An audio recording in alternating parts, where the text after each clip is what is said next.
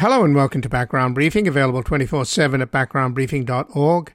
I'm Ian Masters, and today we'll look into a number of stories and issues in the news. We'll begin with a growing reaction to the trove of internal documents the former Facebook employee turned whistleblower Frances Haugen turned over to the Wall Street Journal, the SEC, and the Congress, which are now being analysed by the press and the British Parliament, before which Haugen will testify on Monday. Joining us is Lawrence Lessig, professor of law and leadership at Harvard Law School, and the host of the podcast Another Way, founder of EqualCitizens.us, and co founder of Creative Commons. He clerked for Judge Richard Posner on the Seventh Circuit Court of Appeals and Justice Antonin Scalia on the United States Supreme Court, and is the author of Republic Lost How Money Corrupts Our Congress and a Plan to Stop It, One Way Forward, The Outsider's Guide to Fixing the Republic, and They Don't Represent Us, Reclaiming Our Democracy. We will discuss the clear case emerging that Facebook's controlling owner, Mark Zuckerberg, along with his mentor, Peter Thiel, put the company's growth and profits ahead of public safety, and in response to complaints from the right that they have a liberal bias, they have given the right free rein, allowing extremism to flourish, breathing life into the Stop the Steal lie, which culminated with the January 6th insurrection. Facebook's own research shows how a 2019 test account set up in the fake name of Carol Smith, a 41 year old conservative woman in North Carolina, had the Facebook algorithm delivering QAnon content to her in two days, and within weeks, the 3% militia movement who stormed the Capitol were radicalizing her. Then we'll speak with Lincoln A. Mitchell, a professor of political science at Columbia University, where he also serves as an associate scholar in the Saltzman Institute of War and Peace Studies. The author of numerous books on the former Soviet states, baseball, and democracy, he has an article at CNN Doing Right Isn't the Secret to the Democrats' Success Next Year, and we will discuss how delivering on Biden's policy promises is not necessarily the key to victory for the Democrats in the midterms. Then finally, with the Supreme Court again refusing to block the extreme Texas abortion law, we will speak with Carol Sanger, a professor of law at Columbia Law School, where she teaches courses on reproductive rights, family law, the legal profession, and law and gender.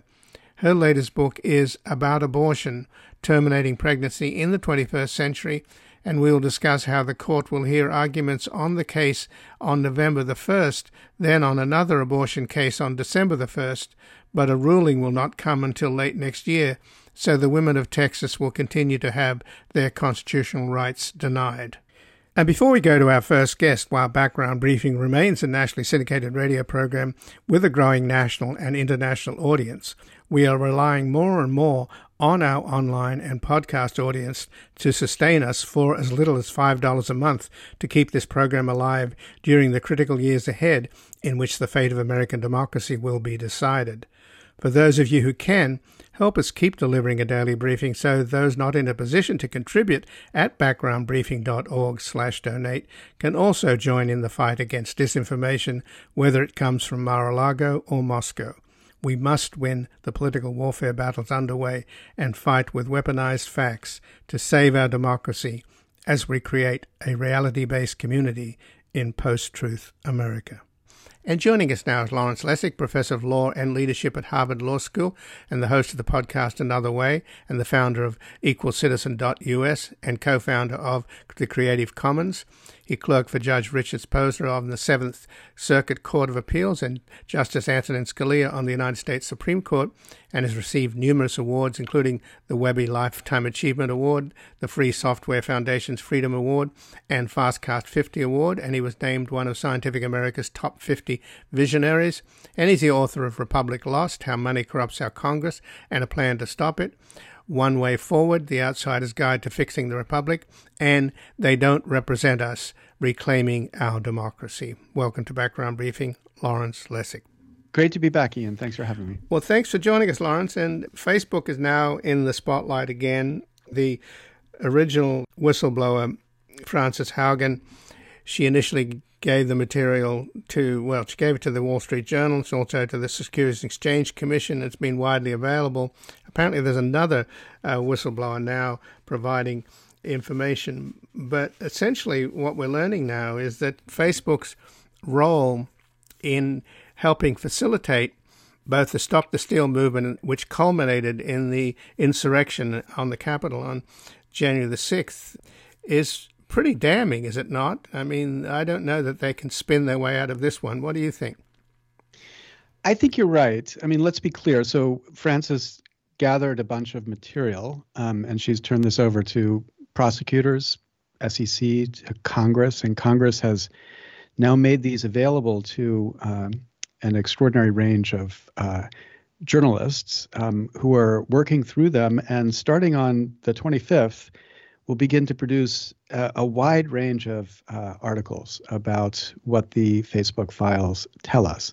And what they tell us is uh, really what many have suspected, but we hadn't had the data to confirm. And, and that is that Facebook knows that the way it's architected its algorithms brings out the worst in us. Uh, and rather than tamping that down or changing the algorithms in ways that their own engineers recommend that they be changed in order to stop bringing out the worst of us, they decided that it was more important to make the most money they possibly can. So it is a tobacco company's trade off. Like, do we choose to make this safer uh, and make less money, or do we make it so that we can make the most money we can, regardless of the consequence to society? But is there a further dimension here in the sense that Peter Thiel is a very powerful figure, the biggest shareholder short of Zuckerberg himself, and apparently something of a mentor of, of Zuckerberg's, along with Rupert Murdoch, I believe, as well, that he has inordinate influence and his sort of rabid libertarian views. He's supporting some of the most noxious stop the steal type Senate candidates at the moment. Is they were alarmed by what was happening with Stop the Steal and by and with the assault on the Capitol. But immediately after the the insurrection was over, they they then got rid of the extra controls they put in, and the whistleblowers are hinting that this was because of shareholders and concerns that they didn't want to upset Donald Trump. Well, I imagine that's code for Peter Thiel, is it not? Well, you know, I don't know that the Facebook files or the documents themselves um, can help us determine whether it was a particular political desire of a supporter of Donald Trump, for example, um, or a much more general financial objective, which is to maximize the amount of revenue that Facebook is earning. I mean, what's striking about these documents is that they reveal that the, you know, uh, frontline engineers inside of Facebook uh, almost uniformly are incredibly decent honest people trying to make the system work in the safest way possible. And they are proposing changes, they're proposing ways to architect uh, the system, they're proposing algorithms that would make the system much less likely to lead to events like uh, January 6th. And constantly from the top, the public policy uh, unit intervenes to force them to change their engineering driven decisions uh, force them to do things which everybody knows will make the platform less safe.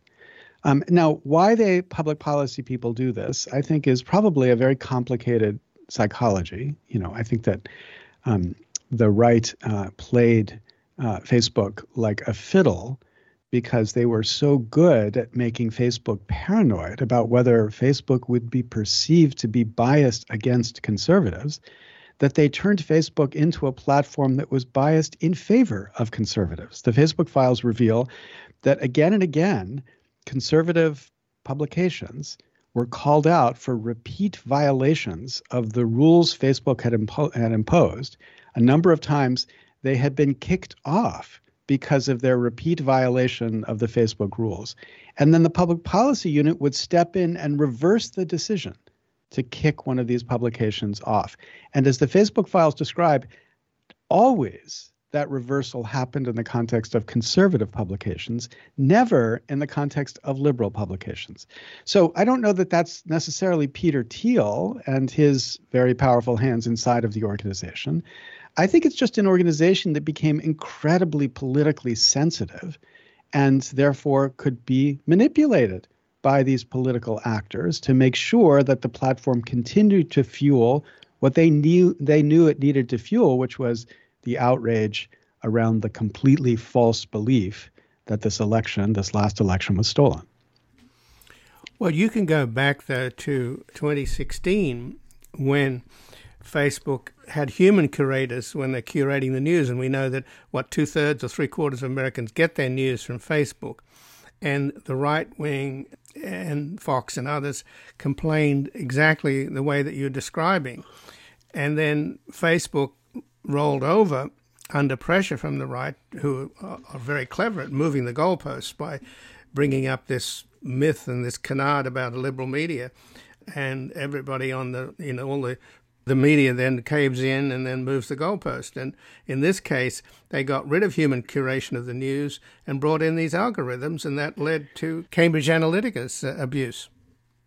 Yeah, I think that's right. Um, and and I think that it's important to let's isolate two different accounts here and let's give them names because I think understanding which it is is is incredibly important. So the one account we might call the politically motivated account, um, and this is imagining you know self-interested or um, uh, or interested parties for political purposes intervening to bend things one way versus the other.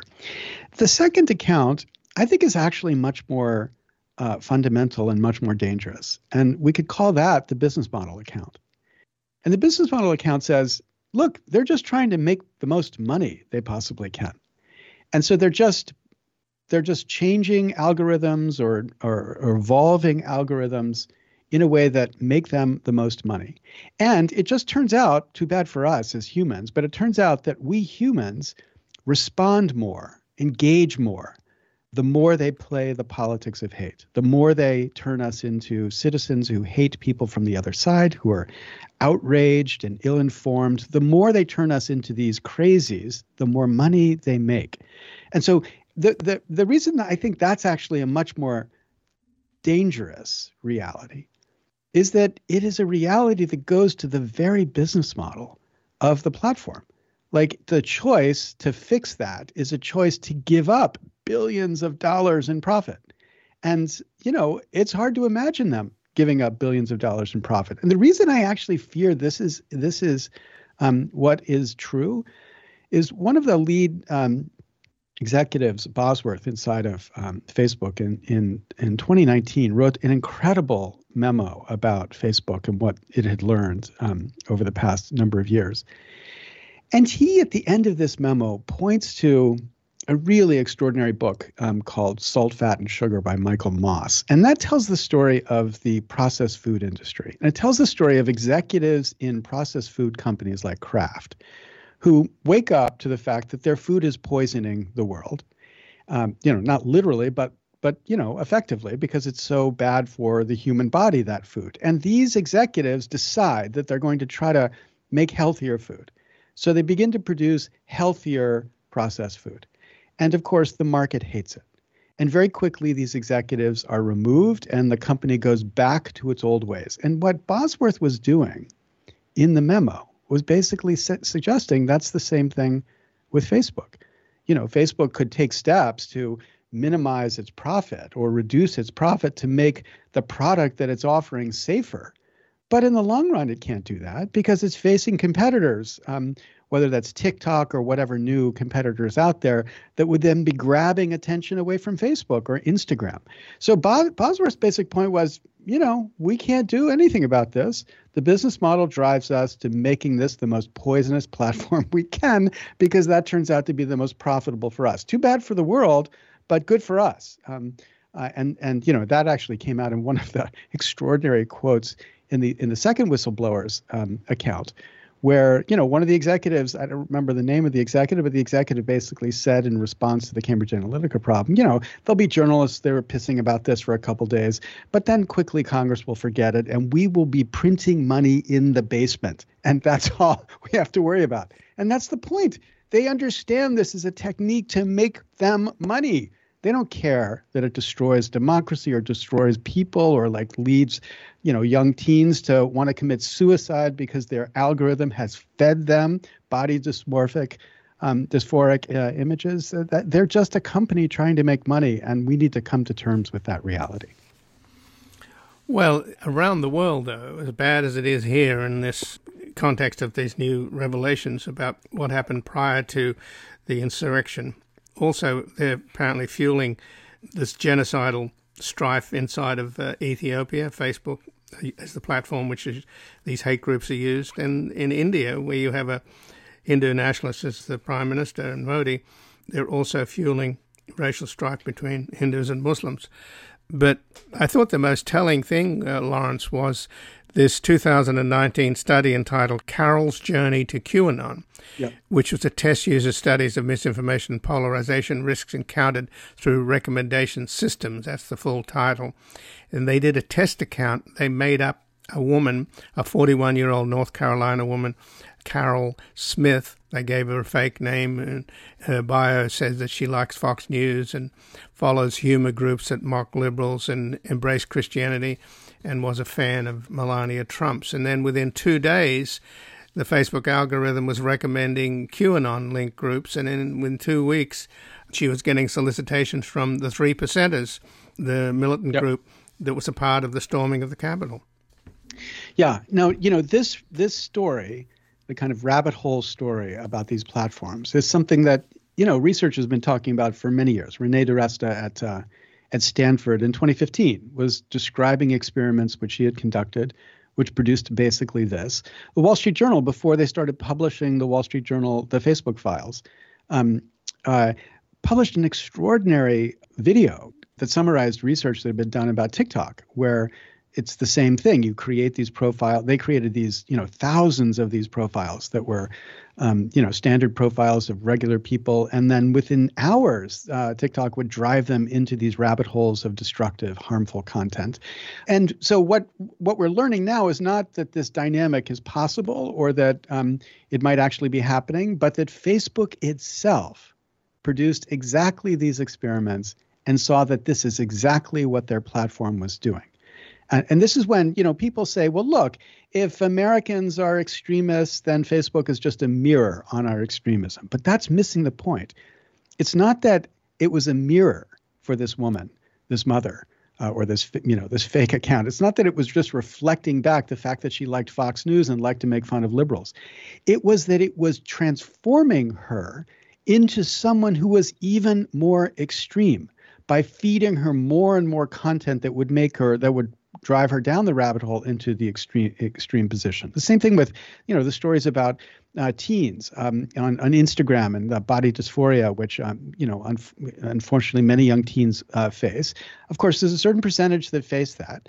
Um, when when the platform encounters this reality, what it does is feed these teens more body dysphoric images. Why? Because that drives them to consume the platform more. And the more they consume it, the more extreme they become in their pathology. And some obviously lead to the ultimate step of taking their life because of the way they've been driven to view themselves, because the platform has chosen to amplify those images in a way that they, the platform knows will will will addict them even more but you know anybody else realizes will make them even more sick so this dynamic is the critical dynamic for us to understand. When people say this is a question of free speech, it's not a question of free speech.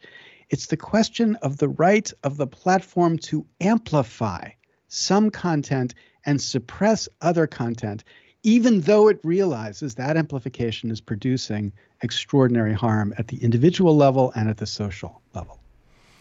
Well, just in closing, though, Lawrence Lessig, whether or not Thiel is uh, sort of the, the sort of dark whisperer here or not, in Zuckerberg's ear. Frances Haugen recommends that Frances Haugen makes it clear that as long as Zuckerberg's in charge and has the majority shares, it's not going to change. She's she's identifying him as a problem. And does that mean that there has to be some kind of move to break up that kind of monopoly power in terms of Zuckerberg's hold if if Haugen is right that he is a part of the problem? Well, I think he's ultimately responsible for the problem. You know, the the buck stops here. I mean, it's a trillion dollar company. The trillion dollar buck stops with uh, Zuckerberg. But we should realize one really extraordinary fact about this story that um, I think too often people miss. Mark Zuckerberg is unique in the history of global capitalism.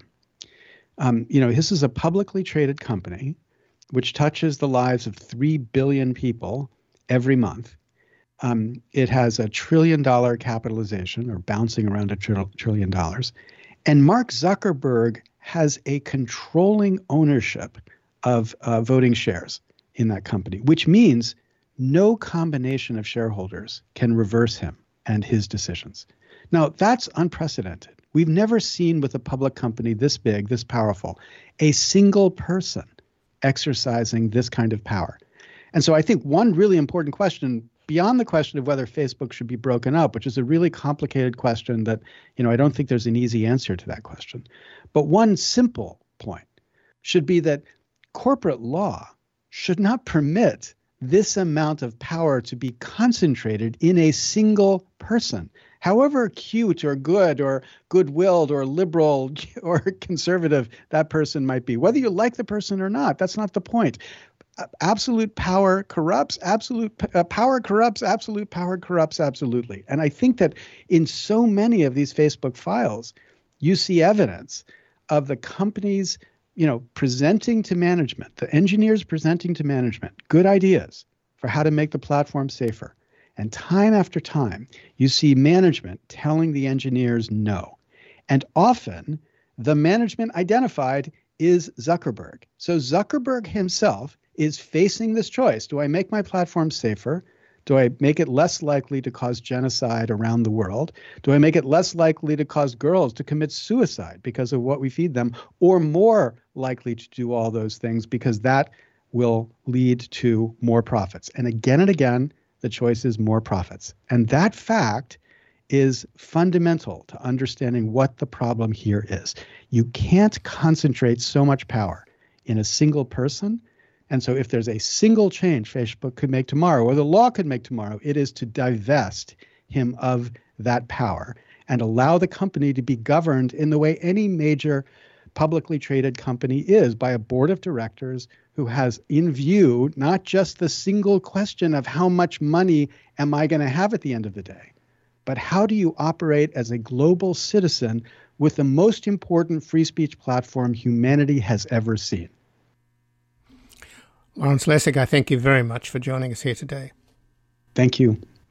And again, I've been speaking with Lawrence Lessig, Professor of Law and Leadership at Harvard Law School and the host of the podcast Another Way and the founder of EqualCitizen.us and the co-founder of the Creative Commons. He clerked for Judge Richard Posner of the Seventh Circuit Court of Appeals and Justice Anthony Scalia on the United States Supreme Court. And he's the author of Republic Lost, How Money Corrupts Our Congress and a Plan to Stop It, One Way Forward, The Outsider's Guide to Fixing the Republic, and They Don't Represent Us, Reclaiming Our Democracy. We're going to take a brief station break. We're back looking into how delivering on Biden's policy promises is not necessarily the key to victory for the Democrats in the midterms.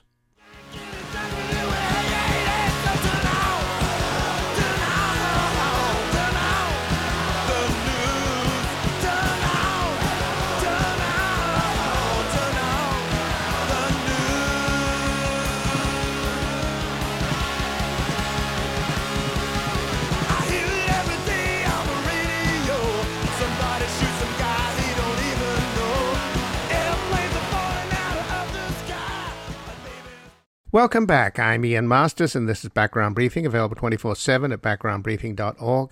And joining us now is Lincoln Mitchell, a professor of political science at Columbia University, where he also serves as an associate scholar in the Saltzman Institute of War and Peace Studies, the author of numerous books on the former Soviet states, baseball, and democracy. He has an article at CNN Doing Right Isn't the Secret to Democrat Success Next Year. Welcome to Background Briefing, Lincoln Mitchell. Thank you for having me back, Ian. Always good to be here. Well, thanks, uh, Lincoln. And last week, President Biden had a town hall meeting at which he talked about he he's open to the idea of either a talking filibuster or altering the filibuster in some way.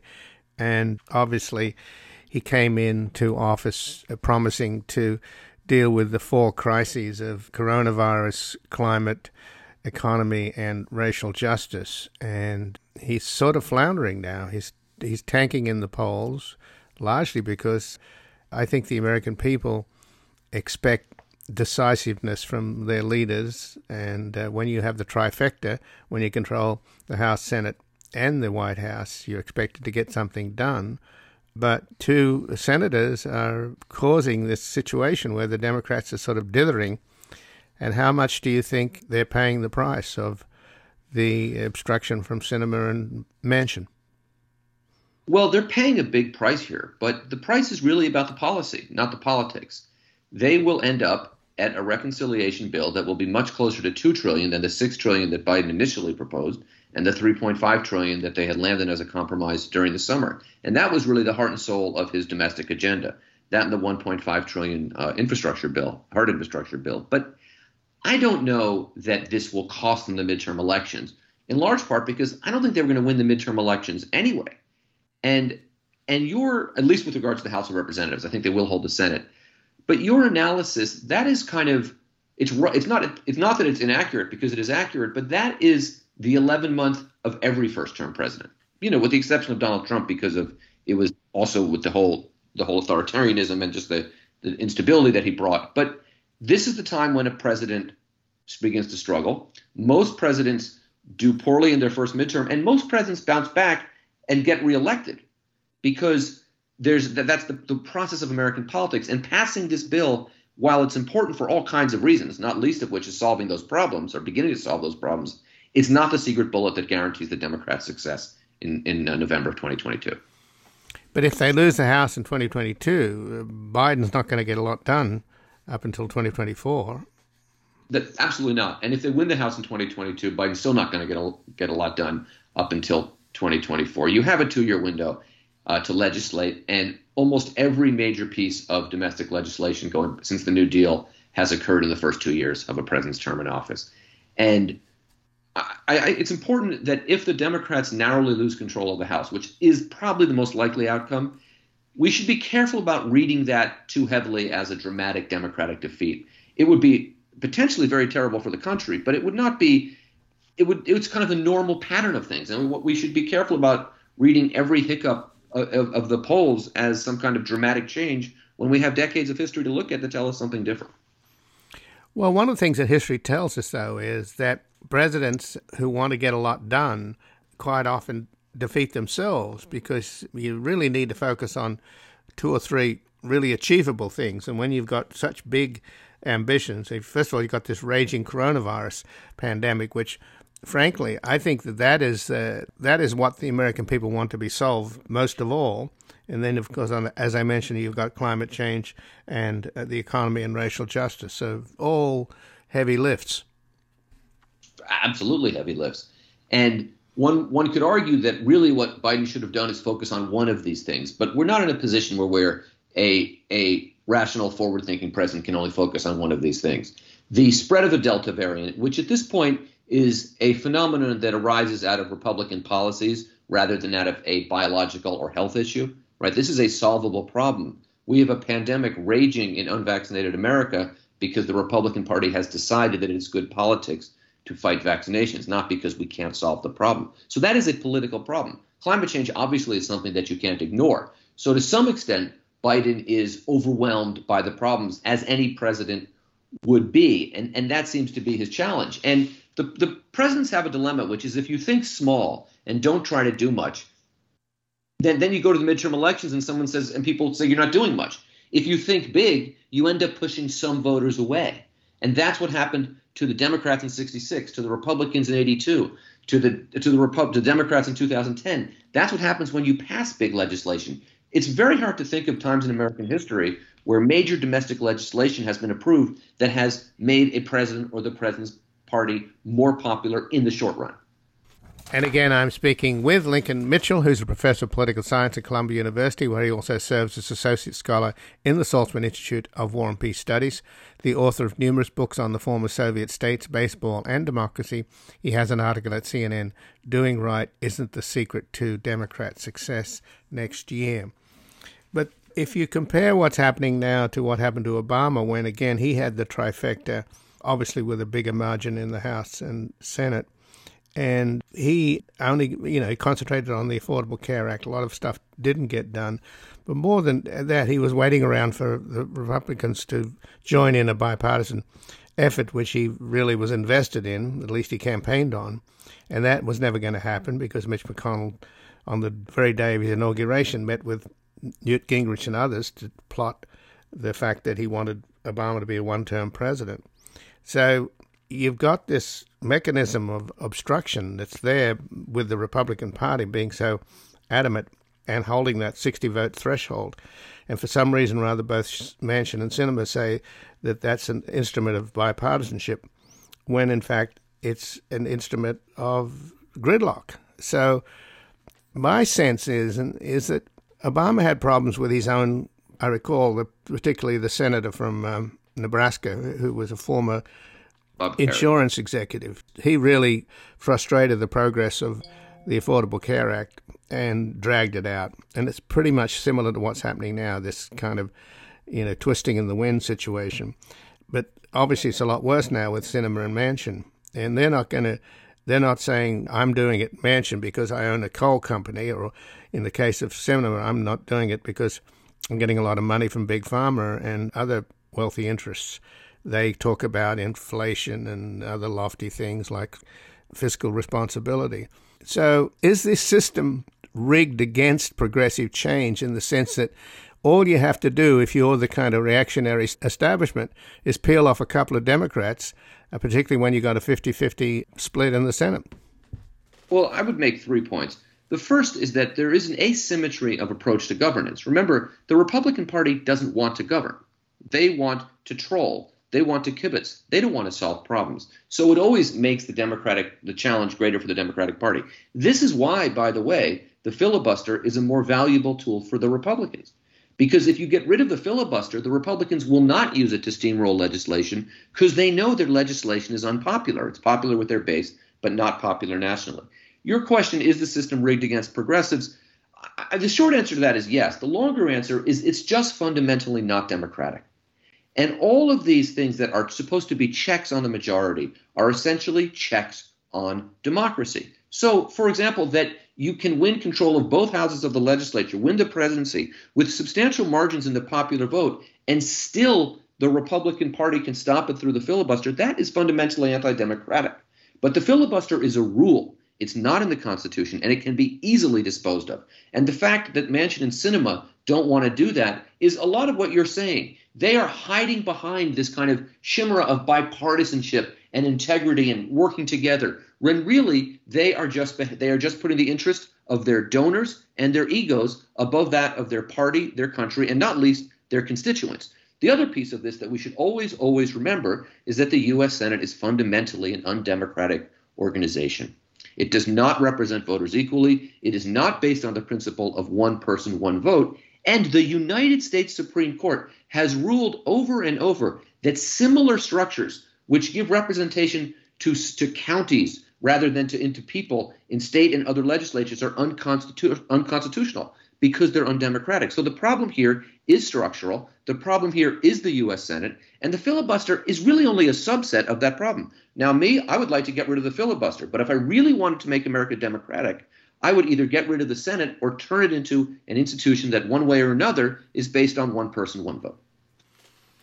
Well, Biden seems to be coming around slightly in that direction. At the town hall, I think it was on Friday, on CNN, he said he was in favor of of the talking filibuster, and just to quote him, I propose we bring that back now immediately but I also think we're going to have to move to the point where we fundamentally alter the filibuster. So, do you think that something's going to happen? I mean, obviously, the fact that the Republicans just blocked Manchin's own bill on voting rights and they're blocking bipartisan efforts on police reform, immigration reform, expanded background checks for firearm, etc. I mean, it's just obvious that nothing is getting done. So, is there a, a shift underway? Is there any way, do you think, to get a carve out for at least for voting rights, so that Manchin can and Sinema again, can get off the dime? Again, to, to highlight a couple of points, the filibuster is not is just a rule, right? And because of that, you can bring it in or out in different gradations. So you could pass a rule that's saying for this bill, there's no filibuster, right? Or for bills having to do with voting, there's no filibuster. So there's easy, easy ways to get around it. But the other point is that you still need mm-hmm. 50 votes in the Senate to get rid of the filibuster permanently, to alter it, or to get rid of it for a bill here and there. And that 50 votes, because then Kamala Harris as VP could cast the 51st, that f- votes still come down to Manchin and Sinema. So the mantra here is always Manchin and Sinema. And Manchin and Sinema are different. We, we link them together. But Manchin is basically a very conservative Democrat in a state that it's kind of extraordinary that a Democrat can win, can get elected to the U.S. Senate and is a conservative guy, but to me, there's a negotiation there. He's got a number in mind, he's got a policy in mind. Sinema has not as has not really articulated what it is she wants, and that actually makes it more difficult to get somewhere with her. We don't know what she wants to to get rid of the filibuster. We don't know what she needs to sign on to the budget reconciliation bill, and that makes it very difficult because unless if Joe Biden wants to get rid of the filibuster, as he should, then he needs to be able to go to Kyrsten Sinema and be able to go Manch, to Joe Manchin and negotiate with them to to get them to vote to get rid of the filibuster because he doesn't have a say in this other than the power of the bully pulpit as as president. Well, we're going to have another example of Republican obstruction uh, with the filibuster threshold of 60 before you can even have a debate. I mean, that's the folly of this of Sinema's argument that you need the filibuster to bring about bipartisanship. If you can't even have a debate unless you get 60 votes, how could you ever th- describe that as encouraging bipartisanship. But the John Lewis voting bill comes up on the floor of the Senate next week, so we'll see what happens there. But the problem I have with both Manchin and Sinema is, first of all, in the case of Manchin, Mother Jones is reporting that he's told his Manchin's told his confidants that he's thinking of running as an American independent.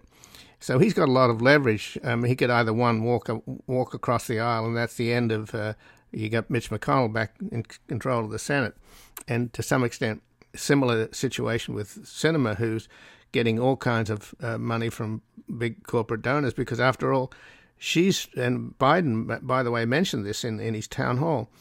She's basically stopping any repeal of the Trump tax cuts, any raising of the taxes on the super wealthy in this country, and raising corporate taxes. So my God, is she going to get rewarded by corporate American, by the billionaires in this country? She'll have a huge war chest in 2024 to run as an independent, won't she? Well, she will have a huge war chest to run as an independent if she chooses to. She would lose to a Democrat in that election in Arizona, without a doubt. She is, if, if you're Kyrsten Sinema, the, the smart move here is to cash out because she is burning her electoral bridges here. Arizona is a purple state that's trending blue. Manchin, you're, absolutely right about him having the leverage right? It is Manchin is one phone call away from being chair of the Energy Committee and making Mitch McConnell uh, the Senate Majority Leader, and Chuck Schumer and Joe Biden know that, and that's what makes it so difficult. But but fundamentally, we have to ask another question, which is why does the opinion of Alex Padilla and Joe Manchin why is that weighed equally in the U.S. Senate? Why are we? You know, there are ten senators from Montana, Wyoming, the Dakotas, Nebraska combined have much less population, have roughly the population of Brooklyn. Right? This is the system. And this is not democracy. And more and more Americans are aware of that. And people who hide like cowards behind this idea of bipartisanship, right? When really what they are saying is that I'm committed to a system that isn't democratic. Why should a party that gets a minority of the votes in every election not be able to stop something every now and then, but bring absolutely everything to a halt?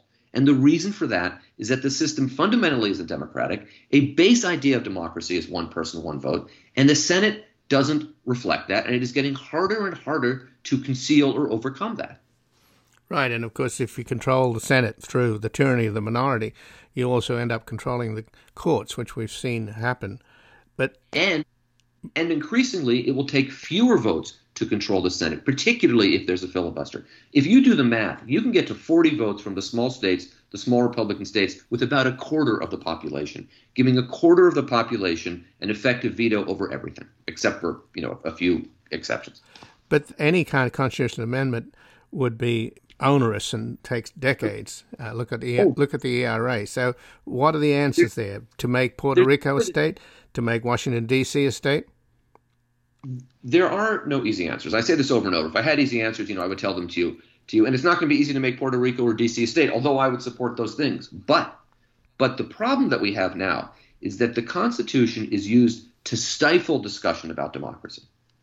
And as we as these political crises deepen, and it's not just a political crisis, right? It's not just that we can't pass legislation. It's that thousands of people every day are dying of COVID. It's that people are losing their homes because of climate change. It's because soon people will really be suffering even more because of climate change. As these problems get, get worse, and as our inability to solve them keeps going back to the fundamentally undemocratic nature of our founding documents, which were written by mortal people, many of whom owned slaves, many of whom who had their own private agendas, we are going to have to wrestle with some very core questions about what the United States of America is, what our views are, and to ultimately decide that we can live according to the Constitution or we can be a democracy, but we cannot be both. Well, just in closing, that's going to come into stark relief, is it not?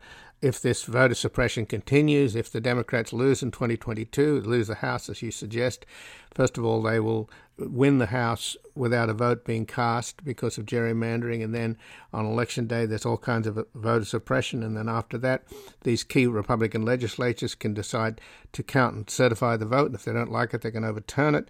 And they've also got Steve Bannon's operation at the grassroots level of terrorizing and, and intimidating poll workers. So these neutral poll workers are leaving in droves, and Republican ideologues like the cyber ninjas are running for local election boards.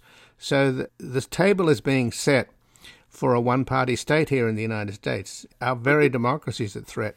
And frankly, when we talk about, you know, the Democrats having a sort of diffuse message and climbing too many hills at the same time, how about that, Lincoln, as, as a centerpiece, the, the survival of American democracy itself? You're more optimistic than I am. Um, the um, the United States no longer qualifies as a democracy. We don't meet basic standards of that after the Trump administration. We are a country that is trying to rebuild a democratic system after a four year dalliance with authoritarianism. And the authoritarian movement is still very strong. And we don't know that in the future it will be led by a mentally incapacitated, clownish uh, buffoon, right? And whose avarice out, out, outweighs his, his authoritarian impulses. That movement is very strong we are coming into a situation where the period from November of 2024 to January, the end of January 2025, will make what happened this last year look like a Sunday school picnic.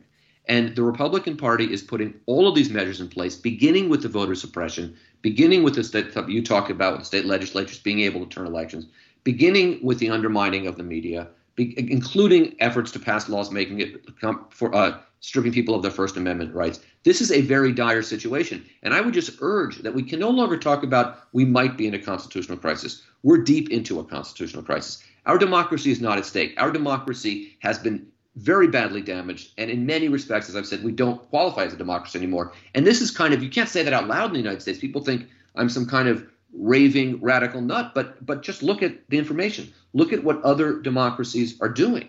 And we are not meeting those standards. And the result is that we are going to get worse policies. We are going to get deepening crises. So I, I don't, I mean, as much as it's lovely to speak with you, I don't bring great optimism to this discussion. Well, I prefer realism over, over Pollyannaism. So I thank you for joining us, uh, Lincoln Mitchell. It's been a pleasure. And again, I've been speaking with Lincoln Mitchell, who's a professor of political science at Columbia University, where he also serves as an associate scholar in the Saltzman Institute of War and Peace Studies, the author of numerous books on the former Soviet states, baseball, and democracy. He has an article at CNN, Doing Right Isn't the Secret to Democrat Success Next Year. We're going to take a brief station break. We're back looking into how the Supreme Court again refused to block the extreme Texas abortion law.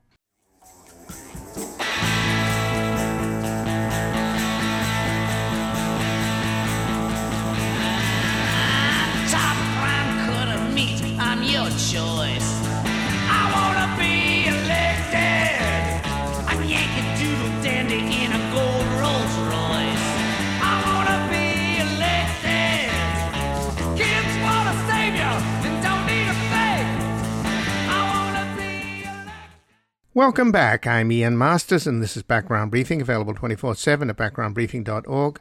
And joining us now is Carol Sanger, who's a professor of law at Columbia Law School, where she teaches courses on reproductive rights, family law, the legal profession, and law and gender.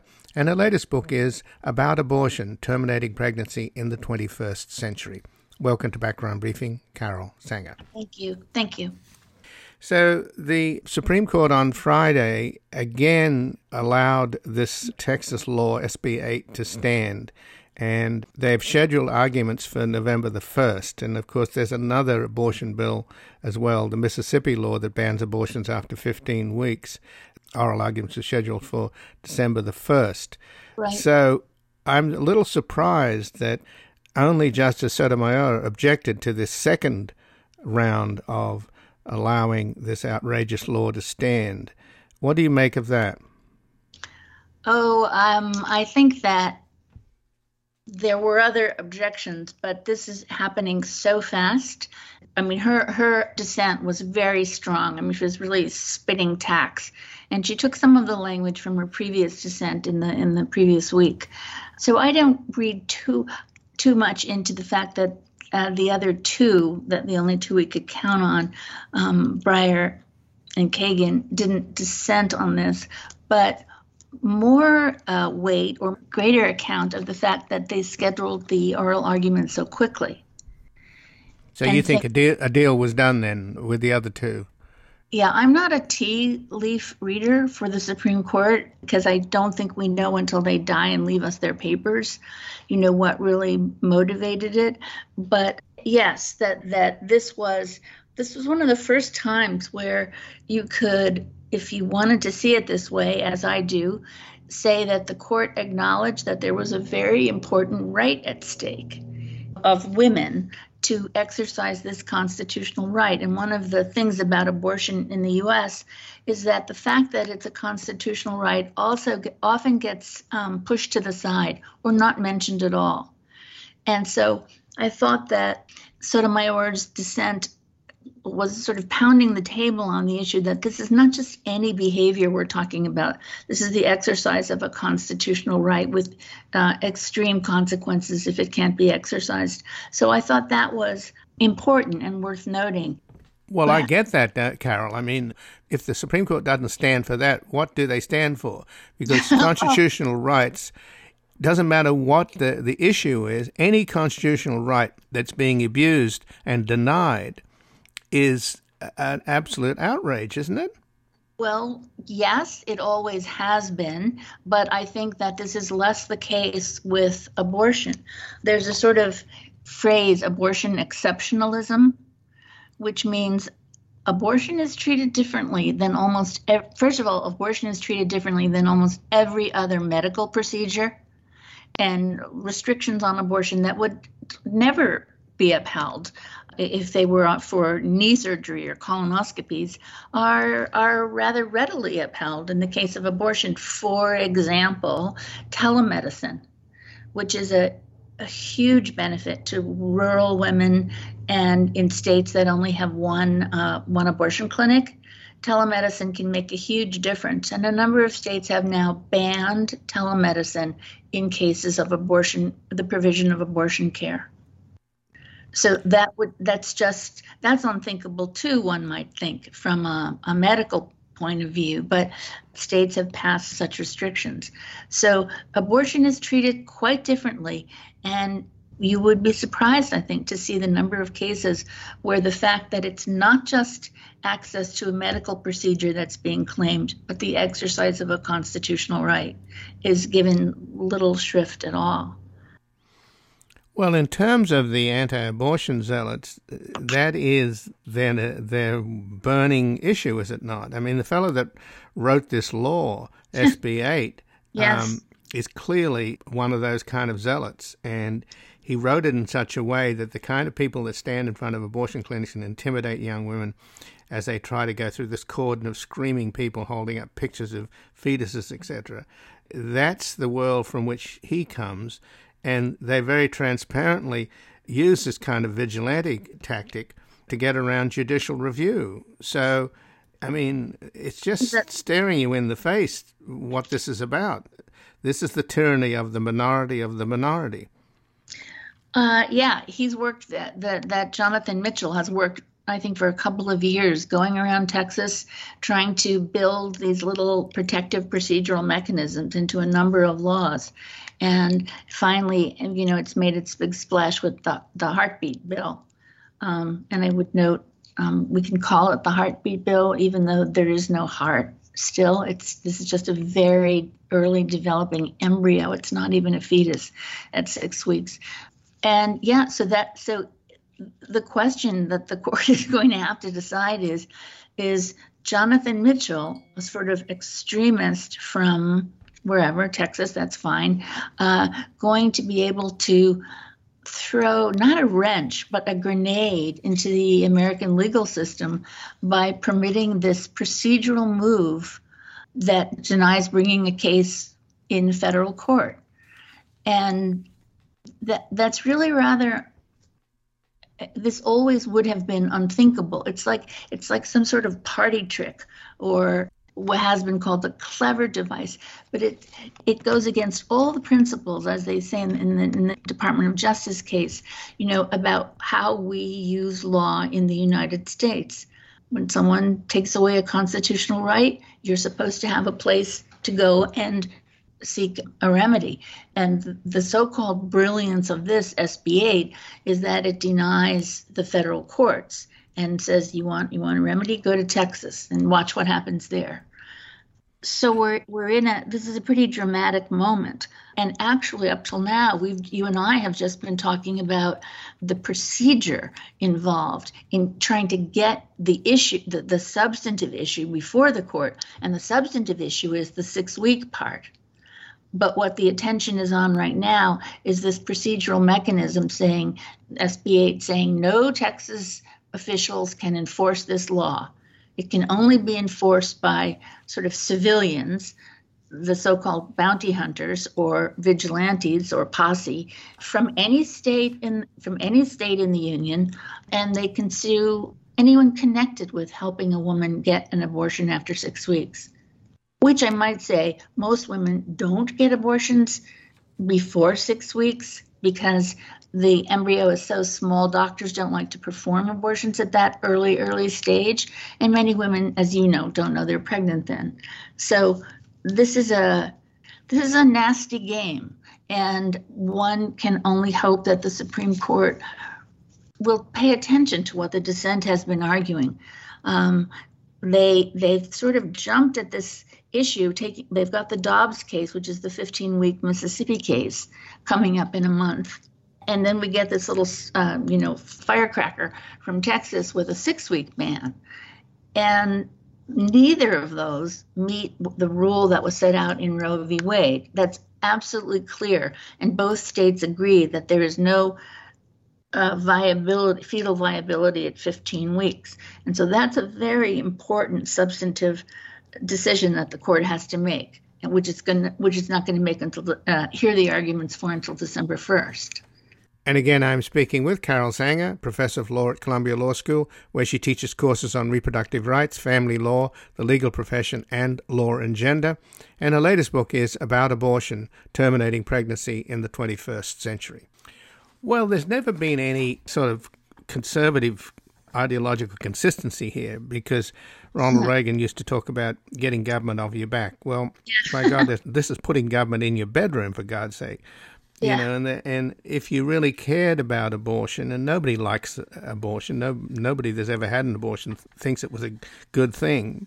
Uh, well, they may think it was a good thing, but they don't think it was an easy decision to make. Exactly. I mean, but I'm saying that the inconsistency here is that if you oppose the morning after pill or contraception itself, you're just going to make abortion more likely, aren't you?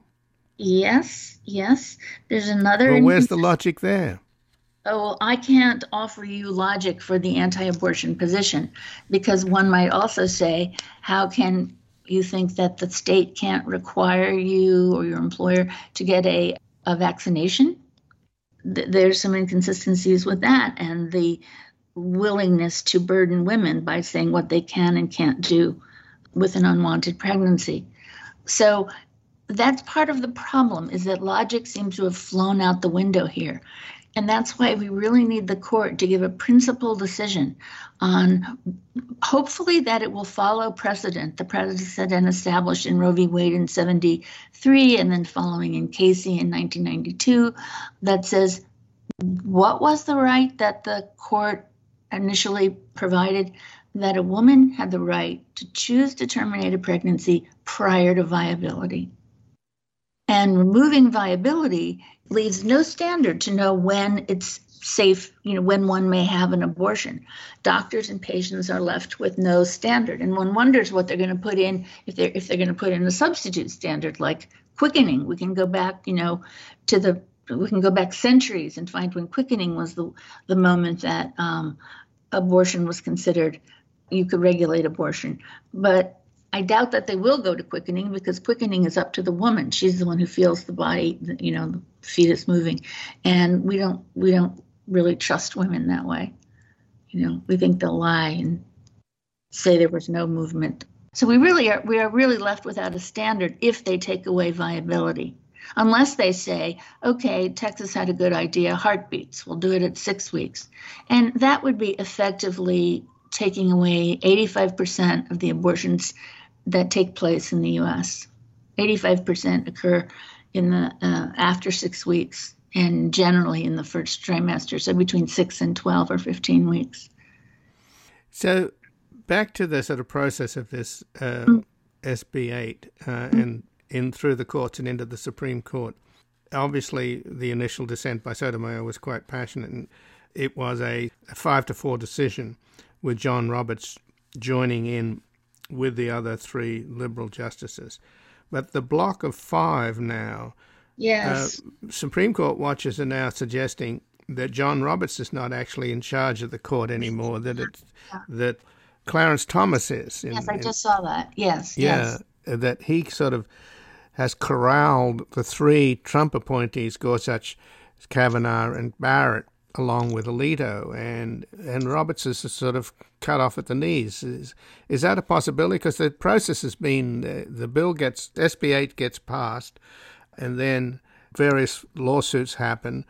A district judge in Austin blocks the uh, bill, and then the Texas legislature then takes that to the Fifth Circuit in New Orleans, which is a very conservative court. Right. They uphold uh, the Texas law, and then Merrick Garland and the Justice Department then weighs in, and then the decision is just made on what Friday by the Supreme Court not to uphold the Justice Department's decision, but rather to let this Texas law stand up until they address it on November the 1st. So that's the process, right? Well, except that they probably won't make any ruling. I mean, they might on November on November the first, but they could also keep the uh, SB 8 in in effect until they reach a decision on the we don't know we, there's no time frame in which they have to make a decision so for example in the mississippi case nobody's expecting a decision until june um, here because they've put it on a fast schedule one assumes we'll get a decision you know within a month or so um, but as for clarence thomas you know, it, it's bewildering to think that he could be pulling the strings at the Supreme Court because he's been really such an absent figure with regard to the oral arguments, um, which he rarely participates in. Although uh, he wrote a, an opinion uh, last year in a case from an abortion case from Kentucky, which the court didn't. The substance of that case doesn't really matter, but Clarence Thomas wrote, he wrote a huge opinion saying that what he's waiting to get his um, hands around is the question of abortion as race, race discrimination. And th- this would really be quite something. So to think, I mean, his his opinion was certainly read by the other justices, and they know where he's heading, and it's it's not such a healthy place for abortion law that's a sort of a different subject, I guess. But but what I'm saying is that one, he never has been a big mover and shaker on the court. Two, I'm sure John Roberts is fighting for his position. I mean, he was able to hold the court in two different abortion decisions that came out um, for the providers in the last uh, four years, and it's his court, so that it might be it might be chic to think of this as now turning slightly into the Thomas court, but I, would give Roberts a little more credit and a little more time to see if he can pull his troops together, um, and that would be Gorsuch and Kavanaugh, not the hard, not the right. hardest core of them, not the. Sure, the but these but these five anti-abortion justices that voted, and it's clear that that's where they really are. Yes. Um, I mean, in the case of Thomas's bizarre opinion in the Kentucky case, yeah, it's already happening to minority women that they're being denied abortions because they well, can't afford it. now, you know, in Texas, you have to take a Greyhound bus to another state that costs money, etc.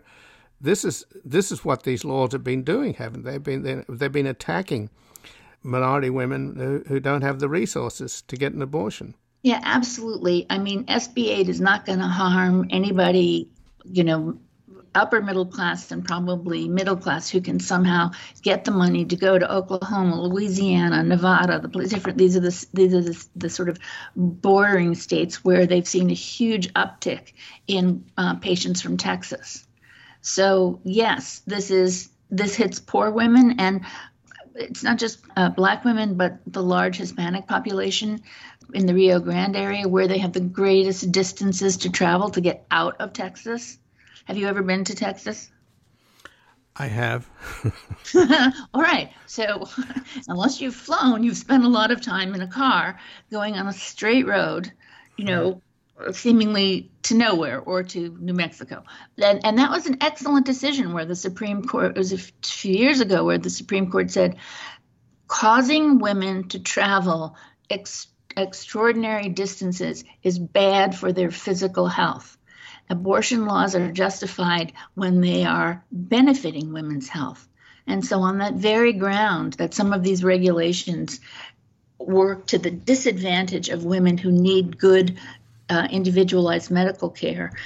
You know, we had that in, in a case two years ago um, from Texas and another case from Louisiana the next year. So the court is understands what what is at stake what is at stake for women here. And it's um you know it's it's old fashioned to talk about terms like compulsory motherhood. You know that sounds like a cry from early feminism, um, which I well remember. But but we're we're very close to it. There's just been a recent um, excellent study from um, University of California in San Francisco called the Turnaway Study, trying to figure out what happens to women who have, are turned away from clinics because they've they're chronologically exceeded the limit, and some travel, some become mothers it's really such disregard for women who are making this deeply intimate familial decision which were the very grounds that that the court saw in 73 that it should be a constitutional right. One you know in, in, involving liberty over one's own body. It's i must say things feel very tense here now in the us among the different abortion communities because so very much is at stake, and the procedure that we've that the court has used to get where we're heading in you know weeks time to hear the uh, November first decision is bizarre. I mean, nothing nothing's happening as it should have, including starting with SB 8, which is you know really a bizarre legislative enactment that says no one in the state can enforce your right. I mean, turning the whole nation into really vigilante, you know, trying to enforce people who help other women go to the doctor.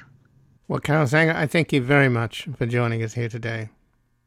Um, I've enjoyed being with you. Thank you.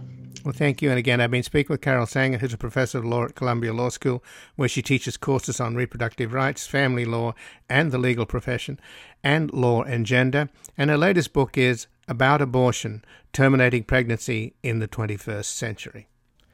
This has been Background Briefing. I'm Ian Masters. I'd like to thank producer Graham Fitzgibbon. If you missed any of today's program or would like to explore our vast archives, you can find us at backgroundbriefing.org, where we include extended interviews searchable by topic and have made it easy for you to sign up for daily email updates that provide links to resources, articles, and books discussed on the program.